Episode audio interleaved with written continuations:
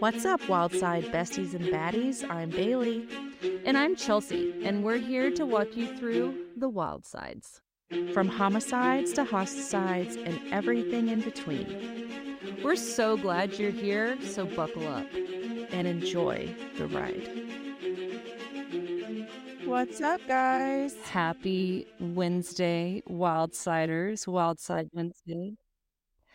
Um, so I wanted to start off again by saying thank you so much to the listeners who have left reviews for us on Apple. So we have Indies Birdie, Kimbro One, Milo 23 Horway, I don't know, uh, Menzie 03, and Cameron. You guys are the goat. Y'all are W's. We love you so much. Thank you, thank you, thank you for leaving us a review. And you guys are going to get tired of us hearing it, but we never get tired of you guys leaving reviews. It makes our heart happy. Yeah. Well, this eh, podcasting is actually a lot of really hard work. Chelsea and I make a lot of time and energy and sacrifices doing this. And so it's just really validating to hear Mm-hmm. Um, not that we do it solely for the validation, I but I think to keep us, but I think to keep us going. Um, like every time I get a review, it's like a little like, okay, we can do this. Like we can, we can keep going. It's gonna be. I think I awesome. can. I think I can. Chugga, chugga, chugga, chugga, Yeah. chugga, chugga, shoot, shoot. Yeah, so we appreciate it. And so this episode today, you guys, we're we're not going to really do any chit chatting, but we're excited because it's our interview week, which means we have our episode today. And then on Friday, we have a really cool interview with our buddy Luke Jevney, who's out of Alberta, Canada. And so that's going to be dropping on Friday. The you want to talk about a W? Luke. Dude, Luke is the real deal. Luke is the real deal. He's so great. I enjoyed him so much. It was such a cool Yeah. interview. I'm so excited for you guys to hear it. Yeah. It's really cool. It involves body recovery. So it's going to be a little bit more graphic, but it really opens up a whole like world of specialized expertise that a lot of people don't know about. Yeah, and graphic, I would say, but more in like the medical, Yeah, medical professional graphic, way. Yeah, not for medical professional. Like it's, it's, um, yeah, I like it's not. I wouldn't even say. I wouldn't even say gory necessarily. It, it's No, just we just talk about the reality of of and the nature of what he does and I think it's the nature of it is it is fairly graphic and so right. Yeah, because he's underwater body recovery. yeah. So Um, and I just want to say, like, I was so disappointed. Usually, whenever we do interviews, I, I'm we're learning as we go, but I have learned to start recording before our interviewees get on because Chelsea, the stuff that comes out of her mouth is so funny. And at the beginning of this interview with Luke, and I'm so sad that we don't have it recorded, but they were chit chatting and she was asking him about his weather up there in Alberta. And of course, he's like, it's negative 50 degrees. And Chelsea was like, blink twice if you're okay or if you've been kidnapped because surely nobody on their own volition would live up there in that weather. And so if your captors are listening and you don't want them to know, blink twice. And he like blinked twice and he was just like, please come help me. And it was hysterical. Um, but and he's such a good sport. Like he was so much fun. And I think we're all besties now because we I'm text all the time. I'm pretty sure. I'm pretty sure. And that goes for any of you if you if you are held being held captive in negative 50 degree Fahrenheit weather and well, don't need blink because we won't know. no, I, but I was going to say email us and we'll send out a search and rescue for you because Yeah. there's truly no way. Absolutely. There's a thousand percent no way that you're living there on your own accord. yeah. Yeah. So- so it'll be really cool. I think you guys will really like this interview. We had so much fun doing it. But um for the case today, ties into kind of Luke's specialty, if you will. And so it'll shine some light in what he does. And then you'll get to hear from him regarding some of the details of the dynamic of this case that we're going to be Mm-hmm. Mhm. And so I think I'm just going to, we're just going to kind of like jump right into this because this case is so, I had so much, I don't know if fun is the right word, typing this case up. And I was like, oh, you know, like it'll just be like eight pages. I'll make it short and sweet to the point, And literally, I'm looking at the 13 number on my Microsoft Word. So it is 13 pages long because I, I feel like every detail of information needs to be included in these cases and that's why they end up being like an hour and 20 minutes and i just don't know how to cut things down because Yeah. i think it's important you know Um, side note, do you hear that whimpering in the background by chance? yeah So do you know well you know, but I'll I'll let my I'll let our listeners in on a bucket list check off. And I found a puppy on the road. Mhm. Bucket list check off. It's really happened. cute too That's real cute. yeah So unfortunately to- for you guys we're gonna edit out the cuteness of the puppy so you suck. Yeah. Fine. Talk Okay. about your case. So, just as like a small disclaimer for this episode, there was it's a really confusing timeline. It was for me. There's a lot of kind of legal jargon that I just didn't quite understand and like legal dynamics. So, I did my best, but I actually ended up purchasing the book that I referred to a whole lot in this story and it's actually uh, Stephen Jackson's book, No Stone Unturned The True Story of the World's Premier Forensic Investigators. Hmm. And it's a fabulous book. I've just read the I've just read the part of it on this case. Mm-hmm. I'm going to be referring to it a lot. I'm not going to use the title. I used the title then, but when I see Steve Jackson, that's his book that I'm referring to. Okay. Cool. Yes. All Do I need to take notes on like to keep up with your timeline? No, I think I made it keep upable enough. Okay. Are you ready? I'm ready. Are you so excited? Are you ready for it? I'm so Are you ready for it? excited. I'm really excited about this case. Like I think it's kind of sad, but I think it it has a sad ending, but it has a really good ending at the same time. Okay. I'm all It's for more uplifting. endings. Yeah, Yeah. I'm all for good endings. So I'm going to take us to the central United States for this Mm. episode. Okay. Heartland. the Heartland. Yeah, I just think of that George Strait movie when you say that. Okay. Maryville is a small, quaint town in central Missouri. In the late 80s, Maryville's population was only about 10,000 people. Despite it being a smaller town, it did have a massive methamphetamine problem, though. At the center of it was a small town wannabe gangster by the name of Tony Emery. Emery was well known to local law enforcement due to his violent tendencies and his love for all things illegal. We already love this type of dude so much, don't we? Mm-hmm. Mm-hmm. I'm a hustler, baby. I just want you to know. And when you see, like, if you look his picture up in his mugshot, it's like typical, like, 80s mustache. And that's exactly the song that should go with it. So, just to kind of shine some light on who this dude was, he was suspected of shooting up a local prosecutor's house. He Rude. allegedly set fire to a boss's home after he was fired from a construction job. hmm This is a salty dude. Yeah, a hundred percent. He blew up a local trash hauling business competitor, so a business competitor's truck. He blew it up with dynamite. Okay. He was tied to numerous burglaries, assaults, and car thefts.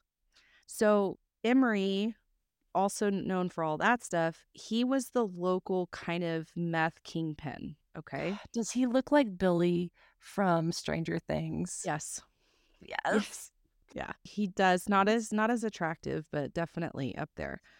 Emery had a again, as I said, a vicious reputation and had earned himself notoriety around town by using any means necessary to avoid facing any consequences.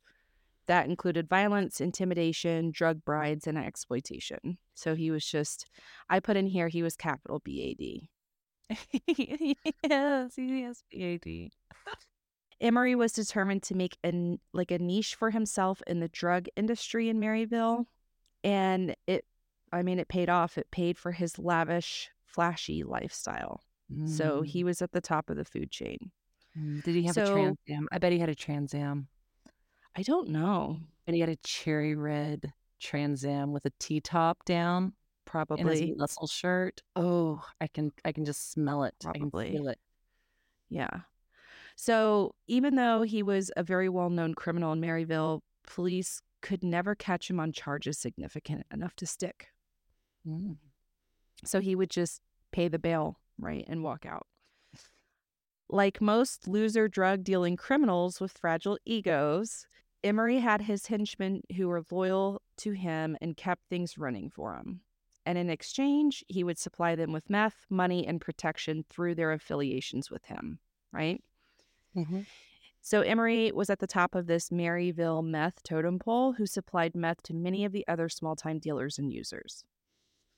In 1989, 30, a 32 year old woman by the name Christine Elkins was living in Maryville as a single mother struggling with a pretty gnarly meth addiction. Christine's youngest son, Stephen, he was seven and he lived with her, but she had an older son, Jeremy, who was 15, and he lived in Vegas with his dad.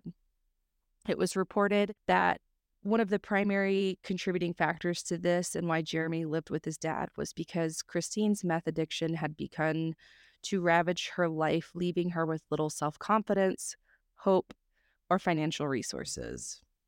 I've never heard a cast of more 80s names than like Christine and Jeremy. Yeah. It was reported, however, that even though Christine was in active meth addiction, she did do her best to care for her youngest son who remained with her in Missouri. He always had food, clean clothes, and a roof over his head. She worked as a waitress at a restaurant bar lounge, barely making ends meet, but somehow she was able to barely keep it together, take care of her son, pay for housing, and pay for her Oldsmobile Cutlass Supreme that she had. I think it's no surprise that because of this, Christine, as many people do who struggle with addiction, unfortunately, she turned to drugs as a way to cope. Mm-hmm. She had developed a major methamphetamine addiction where she resorted to injecting it between her toes and under her fingernails in order to disguise the, the track marks. Mm. Yeah. Mm. I, I can understand between the toes. I don't understand the under the fingernails. That yeah that creeps that kind of, that kind of creeps me out. I'm not gonna lie. That's yeah. that's a little that's a little cringy for me. Mm-hmm. And it wasn't long before the meth really took over Christine's life. She had become thin and a burned out shell of her former self, as many people do. Mm-hmm. And as it does, being that deep in your addiction, it it creates a level of desperation that most of us can't understand. Mm-hmm. People often resort to lying, cheating, stealing, manipulating just so they can get their next fix and get their next high. Christine Elkins was not immune from this either. Unfortunately for her, she got wrapped up in Emery's circle as a dealer for him. Mm-hmm. So we know how bad of a dude Emery was. And because of her addiction, she kind of got in the inner circle of his little ring that he had going. Right. She worked as a dealer for Emery for years. And in 1989, this is where things started to kind of take a turn. She ended up selling twice to undercover police. Mm. Once was to a Nodaway County Sheriff's Department informant, and once was to a Missouri State Highway Patrol informant. The third attempted sale, she was arrested and charged. So this is unfortunately where Christine now would be used as a pawn in law enforcement's plans to try to bring down Emery. Oh, okay. Yeah. So she was given an ultimatum. You can either go to prison for a long, long time and never see your son again, or you can be a confidential informant for us to try to bring down Tony Emery. Okay.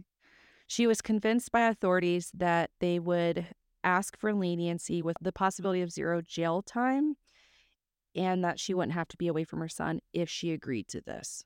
Mm-hmm. Mhm. So Christine agreed, and she became a federal informant for the Federal Bureau of Alcohol, Tobacco, and Firearms, so the BATF. I feel like this is the plot of a Denzel Washington or Mark Wahlberg movie. Yeah, for sure. Like, I'm pretty sure I've already seen at least three of these movies starring at least Mark Wahlberg or Denzel Washington. Yeah, I can see it. They're kind of my favorite movies, but yeah, I can see where you're going with this. And just for future reference, I'm not going to call it the Bureau of Alcohol, Tobacco, and Firearms. I'll just refer to it as the BATF. Mhm. Okay. This agreement will mark the beginning of a seven year long mystery that rocked the small town of Maryville, Missouri. Seven years? Seven years. What year is it? That's Yeah. crazy.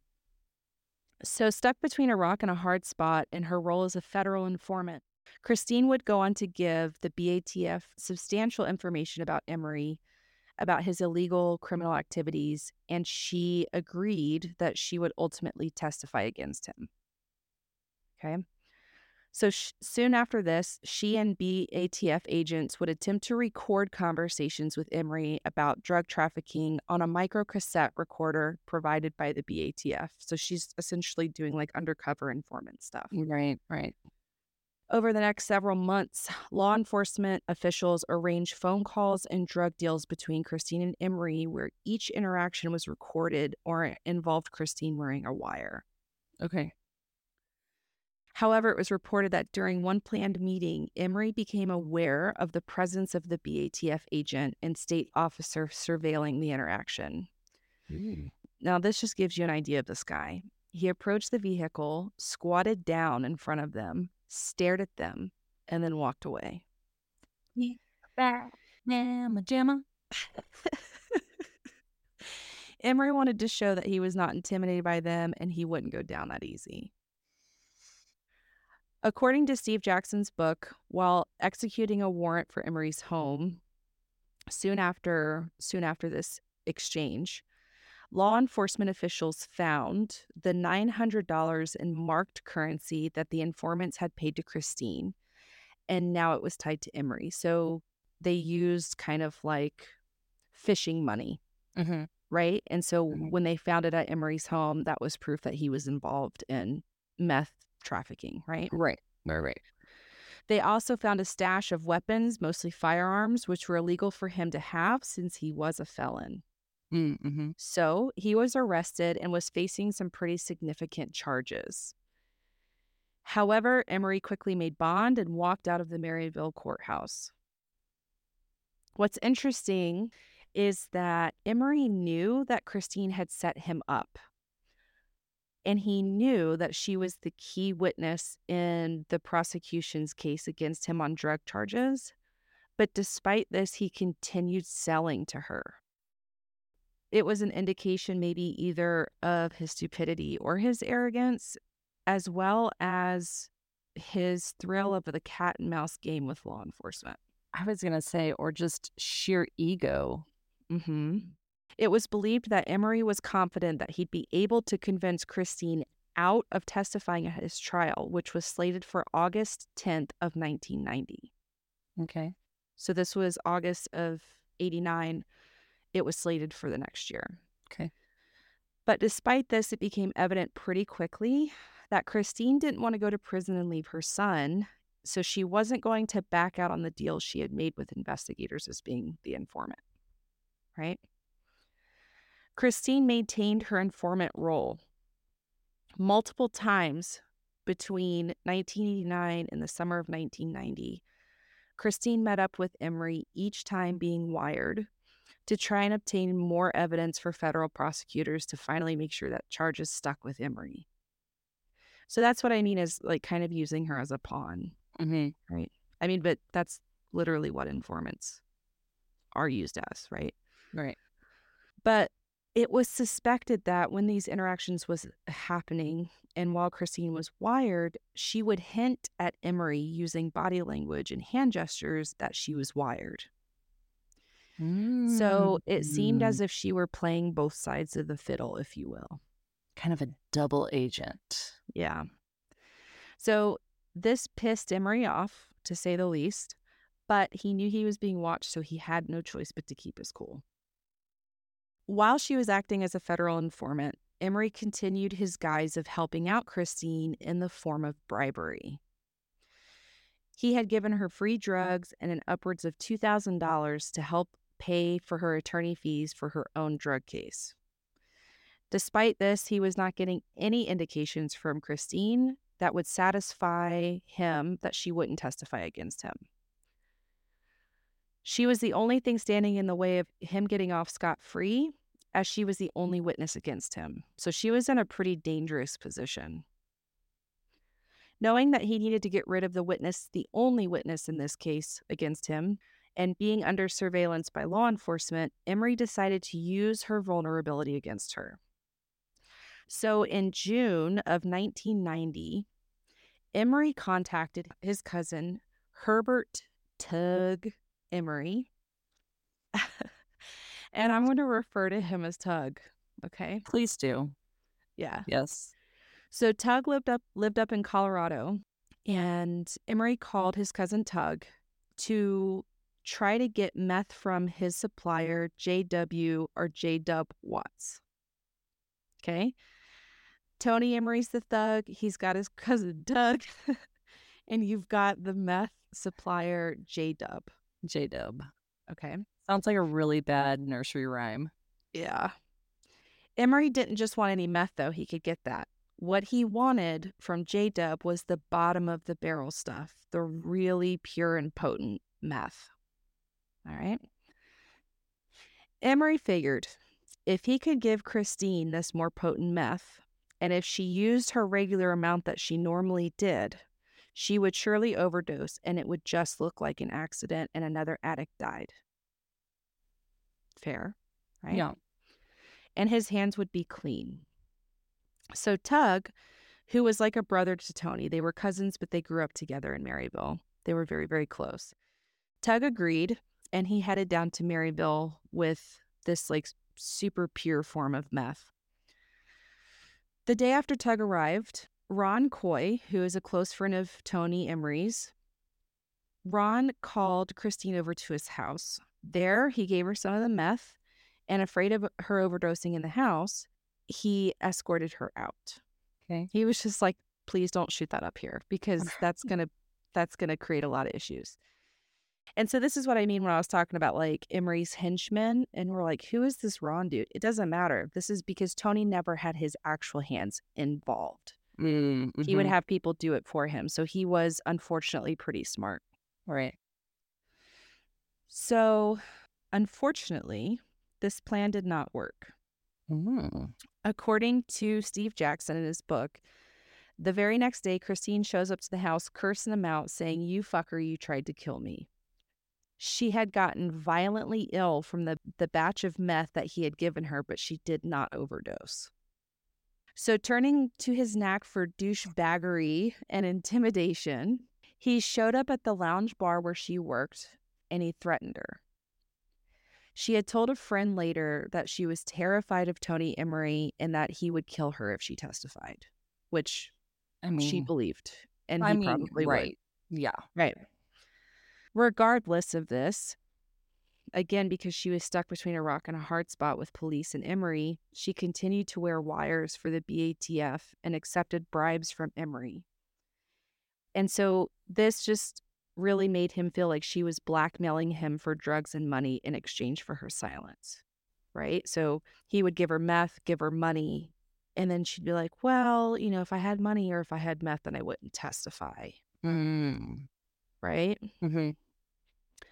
As Emery's trial date was approaching, he he was not confident that Christine wouldn't testify. And I think, as we can all imagine, Emery was not the kind to take kindly to being blackmailed.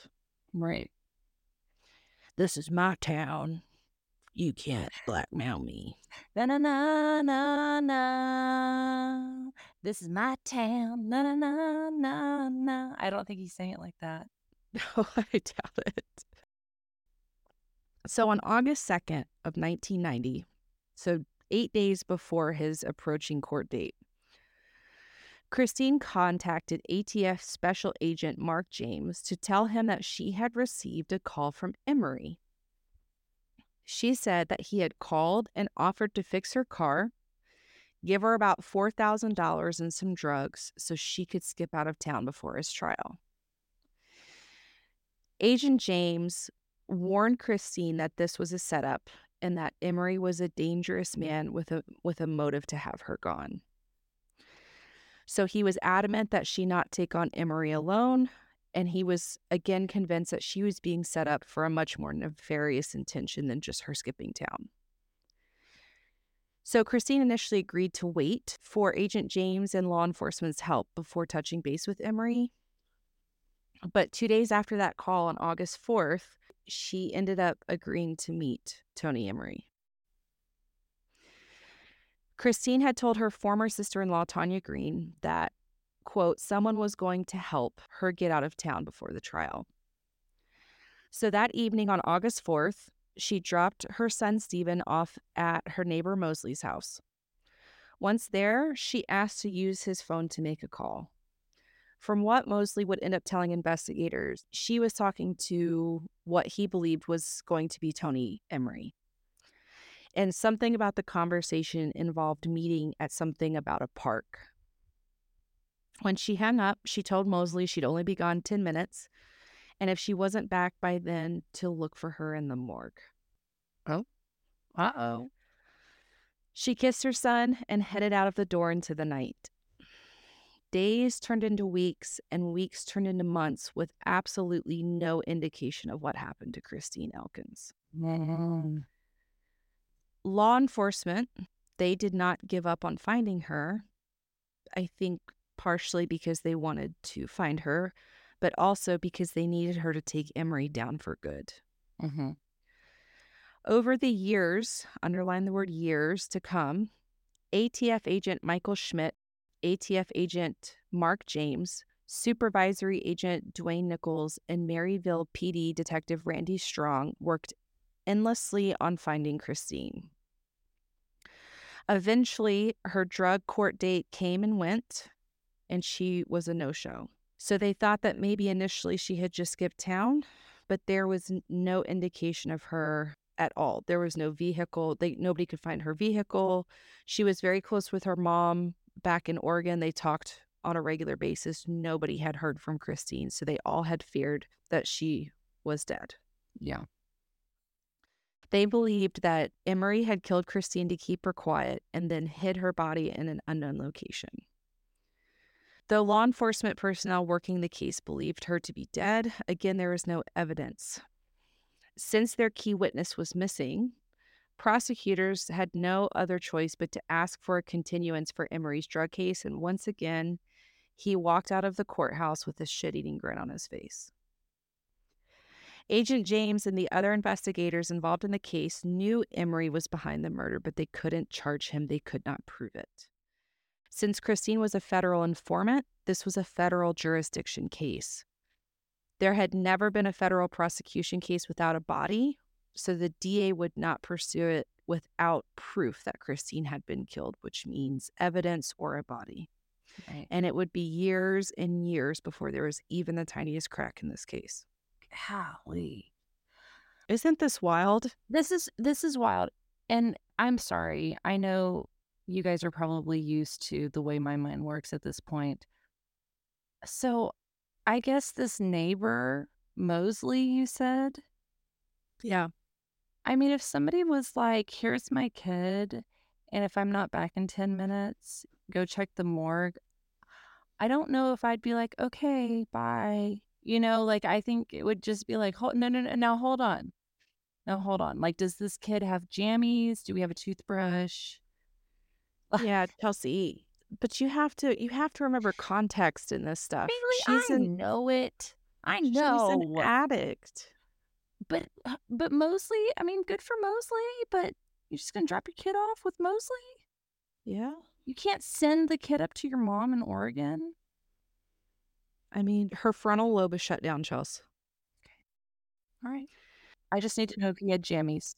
Mosley did end up taking Stephen to his grandparents, his paternal grandparents, so his dad's parents who lived in Maryville still, Okay. and they ended up raising him. So he and I'm I am going to circle back to this. okay. Fair enough. Okay.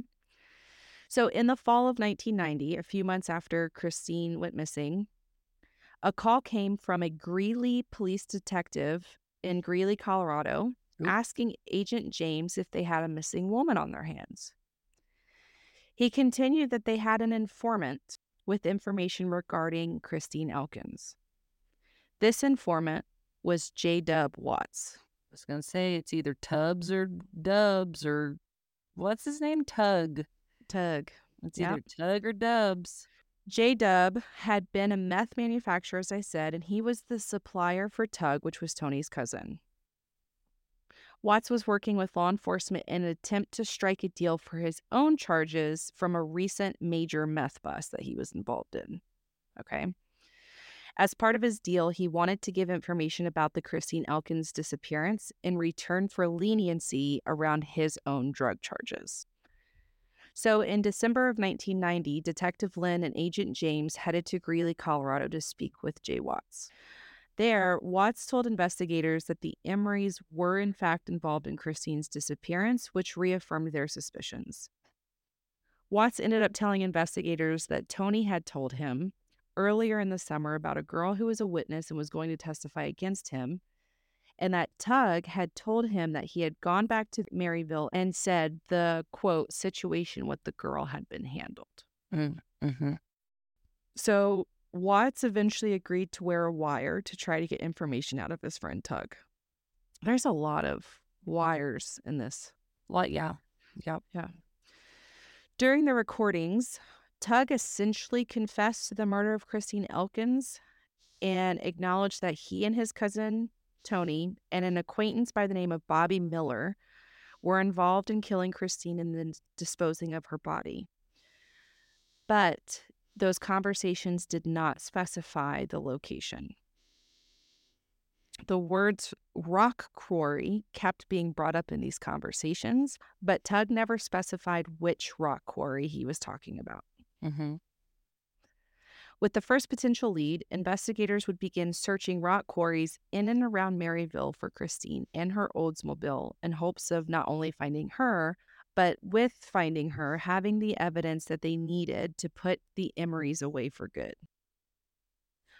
So, a couple of weeks after that, Tony Emery and his friend Ron Coy flew out to Colorado to meet up with Tug and good old informant Watts. Mm-hmm.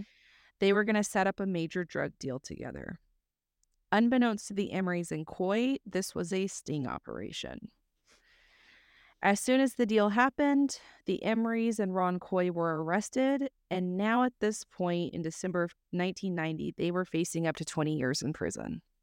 Which is baffling that it's up to up to 20 years for Yeah. all this, all these shenanigans. hmm Investigators finally had a foot in, hopefully to be able to obtain information about Christine Elkins' disappearance. But Tony Emery and Ron Coy would not budge, wouldn't talk. Tug, on the other hand, was a different story. Tug wanted to make a deal.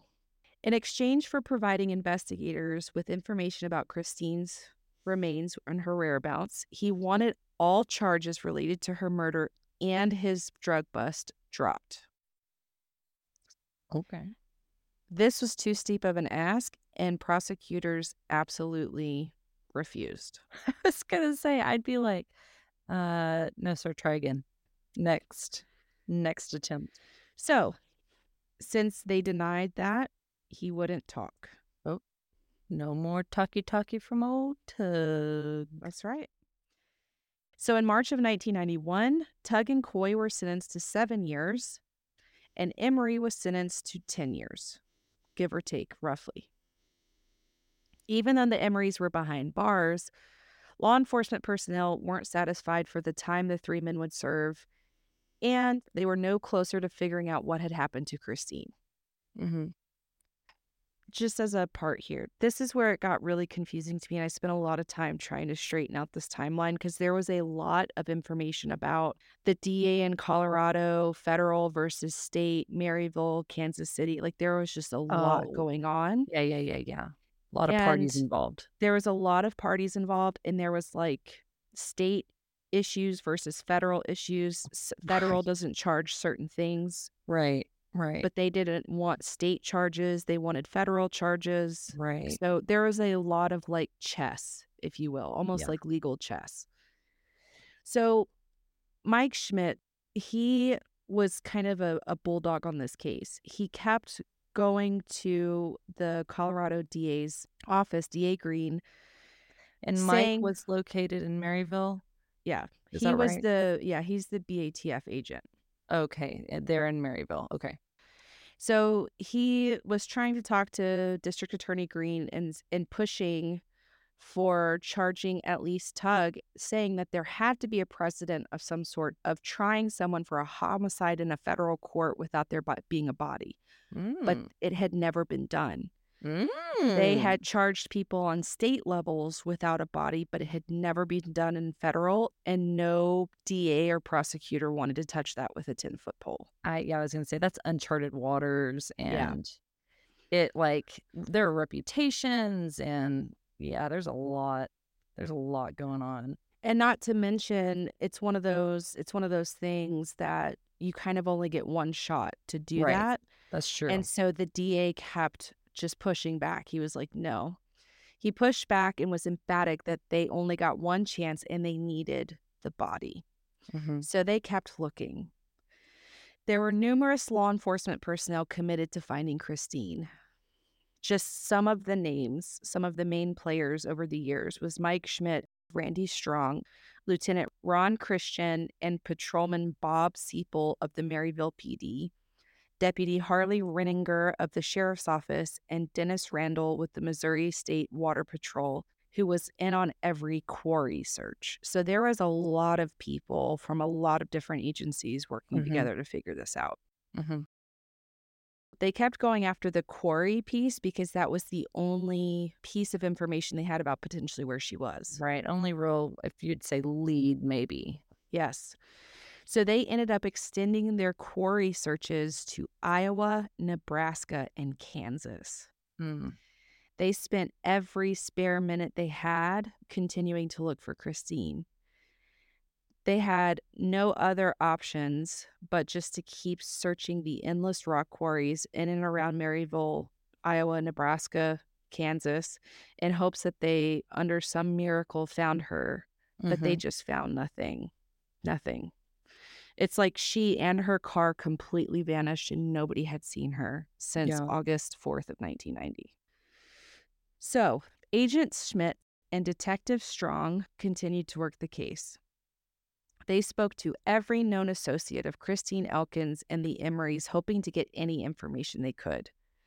They received some information, but really needed Tug's information as they were convinced he was the key in finding Christine because Tony and Coy were not talking. Mhm. After working tirelessly on the case for several years, ATF agent Mike Schmidt was able to put together a cold case review. And along with Maryville detective Randy Strong, they were both able to gather enough circumstantial evidence to convince the DA to charge Tug with Christine Elkins's murder. Mm. All right. If you say so. Herbert Tug Emery was indicted by a federal jury. And the second time, when confronted with this, Tug made it clear he did not want to take the fall alone, so he decided to turn state's evidence. They would eventually end up interviewing Bobby Miller, that associate that Watts had told Mhm. investigators was a part of that mess, to try to obtain information about Christine and that whole situation.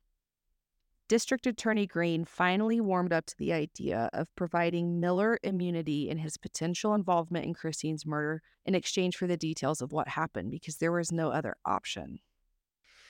Miller agreed and he sang like a birdie. Hmm. Miller told investigators that Tony's initial plan was to rent a truck and purchase a five gallon barrel, a 55 gallon barrel. Mm-hmm. They would kill Christine, put her in the 55 gallon barrel, fill it with Mhm. cement, and then Miller and Tug would drive it back to Colorado and dispose of it up there. Dang. Wasn't Tony- Junko found? Wasn't Junko found in a cement, like in a in a fifty-five gallon drum with cement? Yes. Golly, that must have been the go-to in the eighties and nineties. There was also another case, man, this was the 50s or 60s, I think, that this uh this factory owner had an affair with a a woman who had immigrated, I think, from the Philippines, and she ended up getting pregnant. Oh. And he killed her and stuffed her in a barrel and kept him in the basement of his house for Oh. 50 years. Mm, And then the family moved, and I guess he was just like, it's fine. Nobody's going to check. And they ended up mm. finding her, and she had her pocketbook with contacts, and they ended up, that's how they ended up identifying her. But it was a 55 gallon barrel, also. I'm pretty sure. golly. So make sure to check y'all's receipts for 55 gallon barrels. Yeah, or check your garages. Yeah, your crawl space under your house. So Tony Emery had given Miller and Tug cash to purchase the bags of cement or concrete so that nothing could be traced back to him. So once again, he was having everybody else do the dirty work. Okay. I'll do the dirty work. No, I'll do the dirty work as long as someone else. Do you remember that My Little Pony movie? Yes, a hundred thousand percent. As long as someone else gets the snooze? Snooze? snooze. I don't know. I don't know. Snooze? Okay, so Tony had offered Miller meth and a dis. I don't mean to laugh. I'm so sorry. I'm amazed at how many people accept payment in meth. I think that's Well- what I'm the most amazed at. Like, No, this I'm not laughing at that part. I'm laughing at this part. So Tony Emery offered Bobby Miller meth and a discounted gun in exchange for his participation. So he didn't even give it to him. He just sold it to him for really cheap. So like who really who really walked away with you know what I mean? Like the Dude- dude still had to spend money to be part of a murder scheme. I, you know, it's like it could be a cult. It, Rick might tell us it's a cult.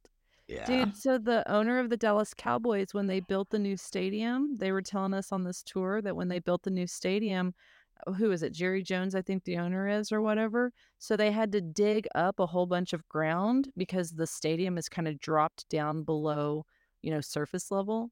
He freaking turned around and sold that dirt back to the city of Arlington or Dallas or wherever they're actually located. Sold the dirt to the city so that they could use it for like their construction projects. And I'm like, people just think like that's why some people, Are wealthy and they stay wealthy. wealthy. Yeah. yeah, Because I would never think that way. no, I wouldn't sell dirt. I wouldn't be like, hey, here's your Yeah. discounted gun. So again, Tony offered um, meth and the gun to Bobby Miller for his participation. They initially thought about luring Christine to a rental property owned by Emery that was by a park. Mm. Do you remember that? I do remember Park. Yeah, on the phone call. There, they thought about shooting Christine, but again, Emery was not the dumbest guy. He knew that that was too loud and would draw unwanted attention. Mm-hmm. Again, according to Steve Jackson in his book, Tony decided that they would, quote, beat her to death. Mm. In his confession, Miller continued sharing with investigators that on August 4th, 1990, as planned, they lured Christine to the house where Tony Emery, Tug, and Bobby Miller would be waiting. According to Miller, a short time after entering the house, he heard her scream, quote, Stop hitting me. Why are you doing this to me? Stop. Mm-hmm. Miller, in his accounts, shared that he freaked out. And Tony then told him that he had changed his mind and for him to take the truck back to Tony's house and to wait for him there. Okay. And that's kind of where the confession ended for Miller because he was not a part of the actual murder. Right. So, again, this is why this whole case can be kind of confusing, is because pieces are scattered over a mm-hmm. big timeline from like 85,000 different people. Right. So, I'm just condensing it down to make it make sense. Right. Right. Okay. Along with the information that Bobby Miller gave, investigators then spoke to Ron Coy, who had by this point been released on parole. Remember, he was arrested, given seven years, but he had Mhm. been released on parole. Coy, after speaking with his attorney, agreed to testify against Tony Emery and share what he knew in exchange for immunity and in allowance for him to move to Texas where he had a job lined up. Great. He's probably my neighbor. Eventually, investigators would get Tug's testimony as well, and they'd finally be able to piece together what had happened to Christine Elkins on the evening of August 4th. According to all of these different testimonies and accounts that were pieced together, when Christine arrived to the house, she was attacked by Tony Emery. She ended up falling down the stairs, but she survived. When she was at the bottom, she tried crawling away, but Tony went down after her with Ron Coy to finish her off. It was reported that she was covered in blood and paint from the paint cans she had been climbing on in an attempt to escape. They had beat her to death with a flashlight and a metal pipe. Ew. They wrapped her up in a rug, put her in the, the trunk of her maroon Oldsmobile. They drove about 20 miles outside of Maryville to an area with a boat ramp on the Missouri River. So there's no rock Mm. quarries. This is the Missouri River. Mhm. Coy and Emery worked quickly in the dead of night. They ended up putting a tree branch between the steering wheel and the front seat and put a stick down on the pedal. They popped the Oldsmobile into drive and watched it launch into the Missouri River with Christine's body in the trunk. Mm. Armed with new information and the general area and location of where Coy and Emery sank the car, Schmidt and the other law enforcement personnel working on the case knew that they had to find the car and in it, hopefully, the body of Christine Elkins. I wonder how many vehicles are just hanging out at the bottom of A all lot. these. You know what I mean? Mm-hmm. Always makes me wonder. So they had to get the body, which was in the car, which was at the bottom of a huge river. They were like, "We've got to get, we've got to get it out." The problem with this plan is that it was really dangerous and incredibly difficult to execute. Mm-hmm. There were not many individuals who would be capable of facing the raging Missouri River in hopes of finding Christine's vehicle. According to Gail Stewart's book, Underwater Forensics, the Missouri River is a large and dangerous place. It is a massive muddy river prone to massive floods. It's about a thousand feet across with a really fast current of about eight miles an hour, which is powerful enough to move heavy objects such as vehicles. Dang. I was going to see, that's kind of what I kept thinking. I was like, I mean, from what I, the very little that I know about the Missouri River, it is very fast moving. And I'm like, even if they dumped a car, I mean, there's no how do you find how far did it go down? how far did it go down? You know, and this has been seven years, and I mean, there's, there's, this is, yeah. I'm like, good luck.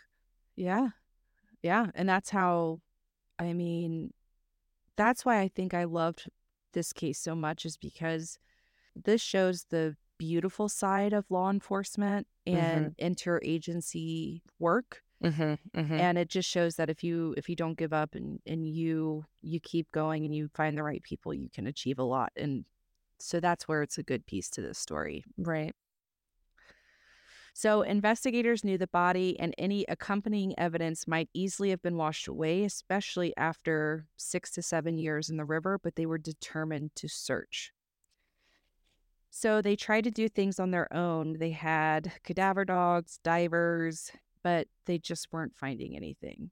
So, the investigators eventually turned to the Naval Criminal Investigative Service, so the NCIS, for help. Mm.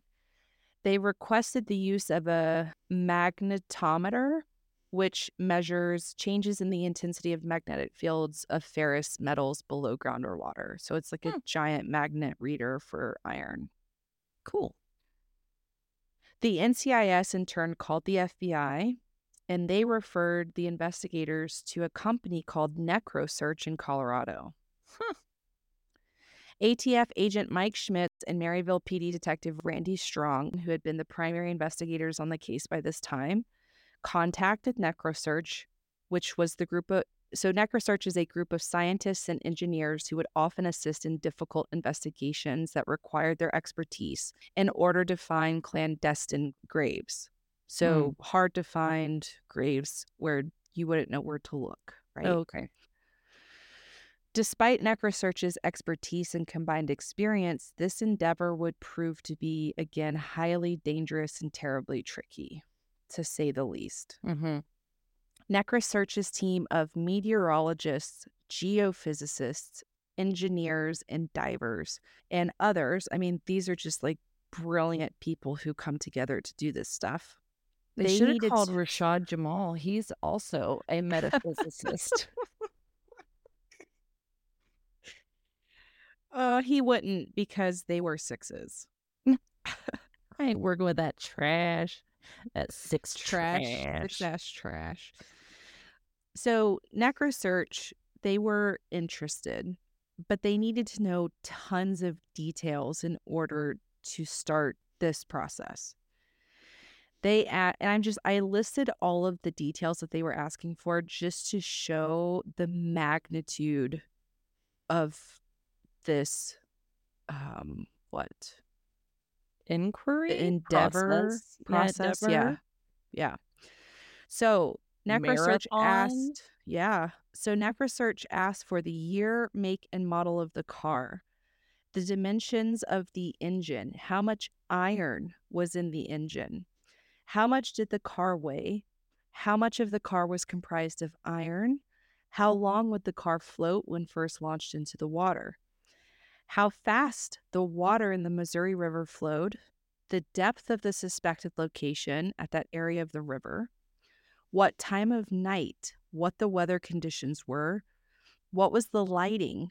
One of the meteorologists had asked what the lighting was to better understand the visuals that the men were dealing with that night and what likely they would have done. Were the windows up or down because that would have affected how long the car float or sank and how quickly it would have been picked up by the river? What were the flow records for the Missouri River since August of 1990? Were there any flooding of the river and when? How much of the set how much sediment is in the river? I mean, you know, my ignorant dumb six having six ass Six ether. six ether. Like when I thought about them searching the water for the car, I'm like, oh yeah, you just like throw a diver in and you go search for a car and there it is. Like these questions, I am so far removed from this level of intellect from these professionals. I would never have even considered some of these questions. Right? I had a hard time answering like the riddles that I learned about in Miss Lovelace's junior AP class, where it was like, what starts on four legs, then goes to two legs, then to three. Oh yeah. And you're Yeah. like, I have no idea. Like three days I later. didn't know I didn't know that the tides were controlled by the moon. Well, I and I that. found this out when I was in college in my physics class. And I remember Professor Heidi was talking about the moon and the tides. And I remember I literally snort, like scoffed out loud because I thought she was kidding. Well, Bailey, you're also the person who thought that there was chicken in the shake and bake box. And when you dumped it out, you were like, what the F is going on? I was gypped my chicken. Oh my God. I also, coming from the same person that I literally thought it was um, Pizzeria. I I, thought it was. Pizzeria. and Zach thought I was the, when we were dating, and he thought I was the funniest person he'd ever met because I said Pizzeria. And then finally realized that I was calling a Oh, pizzeria. Shut up. I was going say, Pizzeria. what are you saying right now? Pizzeria. and it never crossed my mind. So Hey, but I'm you know not what? a smart man. But I know what. Hey, but you know what? You have a lot of letters after your name now, so I do. I have alphabet soup, which makes me feel better. it does. It does. So you showed all those people. Yeah. You was smart. You was kind. you was important. you important. was important. Yeah. Stick around, guys. It's charity work by listening to our episodes. Yeah, we should Okay. get a GoFundMe page. They're like, poor point." Bailey. Pizarria. Okay. So every single one of these questions were necessary to identify the search area that that would be impossible to do without understanding those questions, right? They had to narrow it down. Ultimately, NecroSearch would agree to be part of the team and help in the search for the Oldsmobile at the bottom of the Missouri River. Al Bieber and Clark Davenport were two head players from NecroSearch in this process. They narrowed down a potential location of the search and found that it wasn't too deep in the theorized area of where they think her car was going to be. It was maybe 20 to 30 feet deep, but it was about a thousand feet across the river in that area. So that was a lot of river to cover. Mm-hmm. The NecroSearch decided on using a magnetometer in the search process. So, when the team members finally arrived in Missouri to begin the search for Christine's Oldsmobile, the Corps of Engineers were able to provide GPS locations to give precise locations of six or seven anomalies in the water. These were the possibilities of where Christine's car and in it, hopefully, her body could be found at the bottom of the river. The Missouri State Water Patrol would send their divers, including Dennis Randall, for the search, and the Coast Guard would provide their support to sanction off the area of the river that would be searched. Have you heard of any episode that has included this many entities of like law enforcement and forensics? Like I said, this literally the whole time I'm like, I think I've seen this episode on NCIS where they're like, this is not your jurisdiction. Yeah. You know, and they're like boop boop boop boop boop boop boop boop boop boop on their computers and like this is wild. Yeah. So on July 26, 1997, Schmitz met the NecroSearch men at the airport and they made their way to the Missouri River to begin the dangerous and cumbersome venture. The odds definitely were not in their favor, but this was literally the last shot they had at finding Christine's car, hopefully her body, and to bring Tony Emery to justice and to get justice for Christine. Mhm. Once there, after setting up, doing all they needed to do, crossing their T's, dotting their I's, the search was on.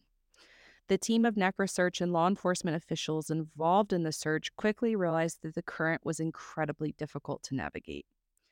So, as a safety precaution for the divers, a 1,000 pound weight was attached to a cable and a buoy was dropped nearby from a Coast Guard ship so that they could hang on to the line to help them navigate.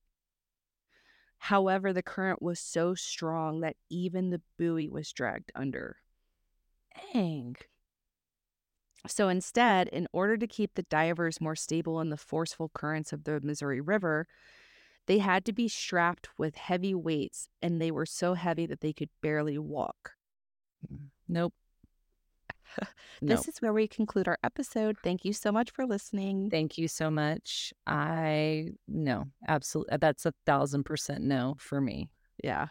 Yeah. So thousand percent no. this, and I'm to, like, I'm getting into the nitty gritty of the, what, search for the car Mhm. here because Luke is one of these guys who does this stuff. right. Yeah, yeah. And so I think it's important for you guys to hear like how crazy these situations are and how heroic people like Luke Jevney are who do what they do. hmm And I'm going to do a reminder that you listeners don't know, but you will know once you listen to the interview. Uh, this is volunteer work for Luke. Yeah. Like these, uh, Wild. he was like a lot of times, this stuff is volunteer. Mm-hmm.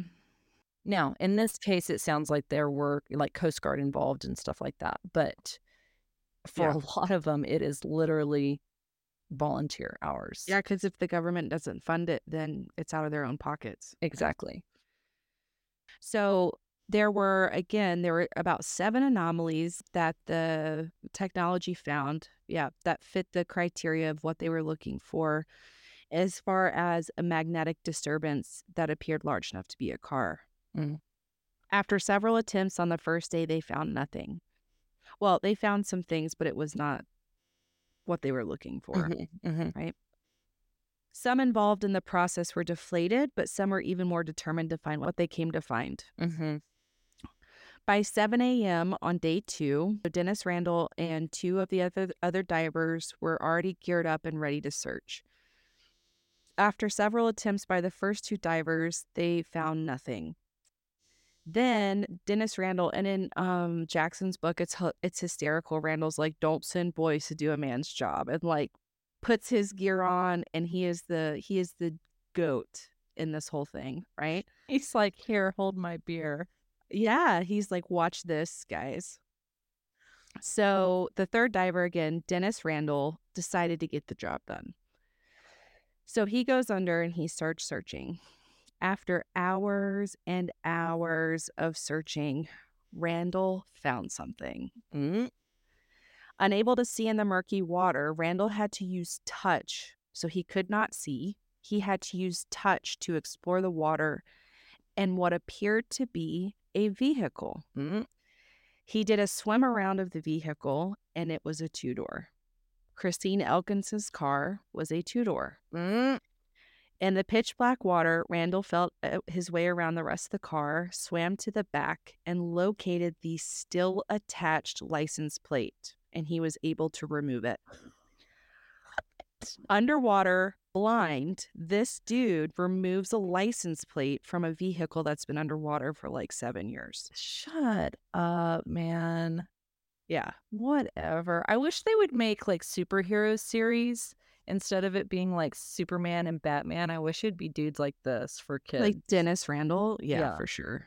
So, according again to Steve Jackson's book, the crew in the boat that was on standby was very nervous during the short time it took the diver to surface.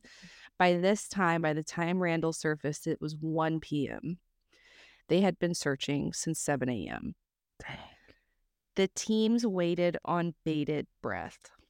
When Randall came out of the water, one of the crew closest to him yelled, B6OE652. He's got it. This was the license plate number of Christine Elkins's maroon Cutlass Supreme Oldsmobile. Gosh, shut up, man. Isn't that So crazy? cool. That's so cool. Against all odds, her car had been found after seven years. Investigators were in awe and thrilled that this team of divers were able to locate Christine's car. Investigators standing on the shore waited as her car was pulled from the depths of the Missouri River where it lived for the last seven years. Well, and I'm also kind of thinking, I wonder if you have to get divers to hook the yes. The core. You like have the- to What am I trying to say? The cables. Uh-huh. And from my understanding of reading this, it's literally like hours and hours and hours of getting this car out of the river. Oh, I, I can imagine. I can Yeah. imagine. So investigators opened the trunk and laying there wrapped in the rug she had been placed in six years earlier were the remains of Christine Elkins. The rumors were true. After six, seven years of mystery and being classified as a missing person, Christine had finally been found. Unfortunately, Christine's dental records had been lost, but she had broken her tailbone prior to her disappearance, and there were x rays from that. Oh. So, a forensic pathologist would end up using those x rays to positively identify the body in the trunk as the body of Christine Elkins. Mm. She had been found and she had been positively identified. Dude, I will say that is one thing that I think is super interesting is like the dental forensics. Um, How Mhm. they can. I remember when I was in school, when I was in dental hygiene school, that we listened to a speaker who was like a forensic dentist. And that was how they were identifying a lot of the bodies that were involved in the Hurricane Katrina uh, catastrophe. Yeah. Is they, you know, they had so many bodies um, and a, they were resorting a lot of it to dental records. Yeah. Yeah. So maybe one day we can interview a forensic odontologist or something. hmm Yeah, that would be super cool. Okay. Now, now that there was a body and tangible evidence that this missing persons case was now a homicide, investigators finally had what they need to lock up Tony Emery for good. They're coming for you, Tony. With Tug Emery, Bobby Miller, and Ron Coy's statements and testimonies, a federal jury agreed with investigators that Tony Emery was the primary responsible party for Christine Elkins's murder. His motivation? To get rid of the federal informant so she couldn't testify against him for his drug charges. Mm-hmm. So in 1997, Tony Emery's trial began. Tony Emery went on trial for murder, and his cousin Tug Emery gave evidence for the prosecution. Now, armed with Christine's body and the testimonies of these three men, Tony Emery was found guilty of the murder of Christine Elkins, a federal informant, and was sentenced to life in prison without the possibility of parole, which is what investigators had been hoping to get. Mm-hmm. He is still currently incarcerated at the United States Penitentiary in Terre Haute, Indiana. Sorry if I said that wrong. He has since appealed the conviction but was denied, so he will die in prison, which is a fitting end to him being such a bitch.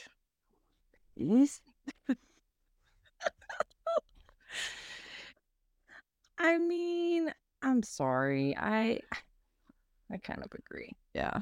I kind of agree. He's a menace. Menace to A society. menace to society.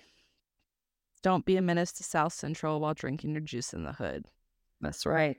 or you're going to end up right. like Tony Emery in prison. Okay.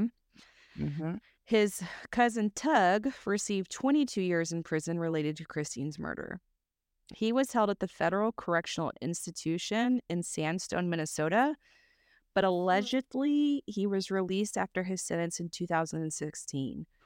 For the life of me, I could not find like when he was released, if for sure he was released, I just couldn't find it.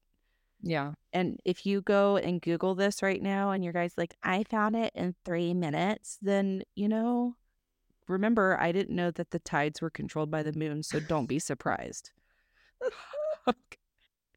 He, he's probably working at a pizzeria somewhere, Yeah. living his best life. Finally, by all reports, I wanted to end with like a pretty bow on all this stuff. Both of Christine's sons grew up to be great young men. Oh, yay. Though they were initially told that Christine had abandoned them and run out of town, thanks to the hard work of detectives, they finally were able to learn the truth of their mother. She did not run off and leave them. She was murdered by Tony Emery and discarded in the Missouri River in hopes of disappearing forever. The investigation of Christine Elkins's disappearance and murder was an exemplary example of interagency efforts between the Maryville Police Department, the ATF, the State Highway Patrol, the Nodaway County Sheriff's Office, NecroSearch, and other agencies. There were hundreds of officials involved in one way or another over the seven year search, and thousands and thousands of man hours by officials who sacrificed their time away from their family and loved ones to help find Christine and bring justice for her. They viewed her more than just an addict who got in trouble. They viewed her as a woman, despite her struggles, who was deserving of justice and being found and being able to be laid to rest and find peace at last. Yay. I'm so proud of you, Bailey, for giving me a case that I really, you knew that I needed. Yeah. I needed a sweet, even though it's a bittersweet case, I needed for everybody to get along and for the person to be found and for people to do the right things. Thank you. Yeah. Like, of course, it's sad, but how easy would it have been for these law enforcement officials to be like, whatever, screw it? I mean, seriously. Well, and it's kind of cool. I was just thinking when you were talking about all the interdisciplinary and all the collaboration that happened, I was like, honestly, that could tie in to like Dr. Penn's interview, Dr. K's interview. And that's the one thing uh, that I think we are hearing, Bailey and I are hearing more and more and more during these interviews is how crucial it is to work together. And as cliche and as simple as that statement is, it really, it truly takes a village to get anything worth having done. Yeah. Yeah. And I just, like, I would get chills reading this about, like, how hard these investigators pushed. I mean, the reports of, like, Mike Schmidt, the ATF agent, like, he and DA Green would have, like, knockdown, drag out fights. I mean, they would go toe to toe, cuss each other out, storm out of offices. I mean, for years, this guy was just like, no, no. Like, we are not giving up. We're not doing this. And uh, I mean, they were talking about how, like, how much time they spent away from their families. I mean, they had other cases. Yeah. They had other cases that they were doing. And, but they were so dedicated to finding Christine and getting rid of Tony Emery that literally seven years and hundreds of law enforcement officials worked together to to find her. She was in a Mhm. trunk in a car at the bottom of the Missouri River. And these amazing people, including these divers and this NecroSearch team, were able to find this vehicle and find her body and lay her to rest. And I just, God, man, I'm just so impressed. It just makes me so proud of everybody involved.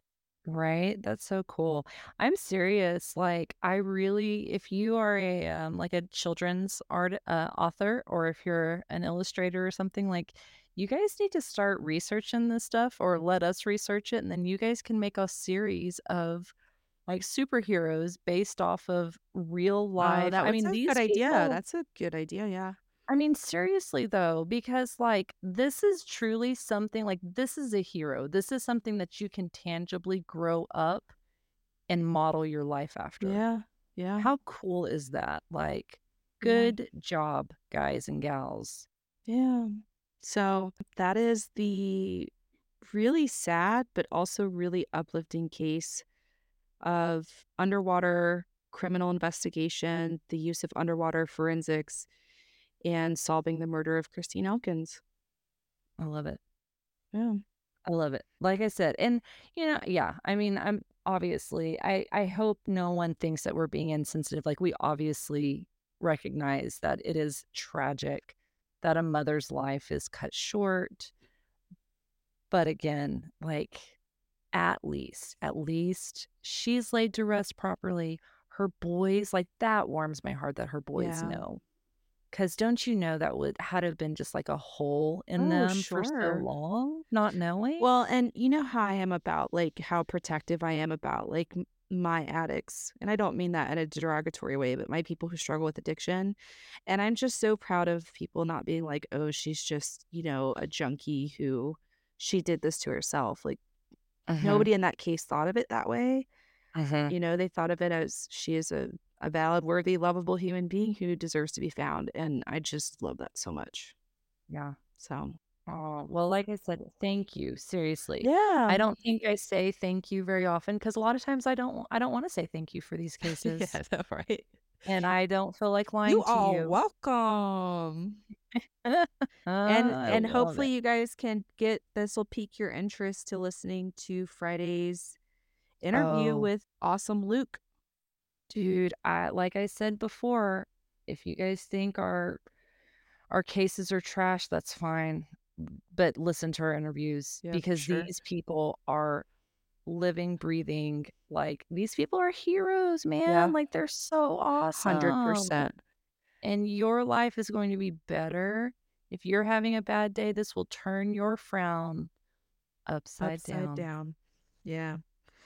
Well, Thank you guys for hanging out with us through this kind of warm and fuzzy, tragic, warm and fuzzy wild ride. Yeah. And Well, and just like Christine, you are. loved, worthy, valuable, and we will. Catch you on the flip side. Bye, guys.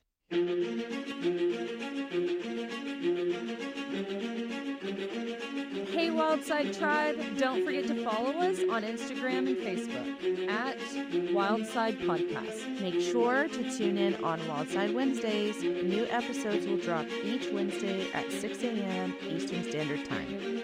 We would love to hear from you, so if you have a wild case recommendation, email us at wildcidepodcast at gmail.com. That's wildcide with a C. Or share your thoughts in the comments below. As always, if you haven't heard it today, you're loved, you're worthy, and you're valuable. And we'll catch you on The, The flip, flip side.